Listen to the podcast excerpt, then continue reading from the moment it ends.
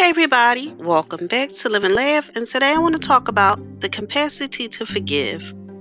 We must develop and maintain the capacity to forgive.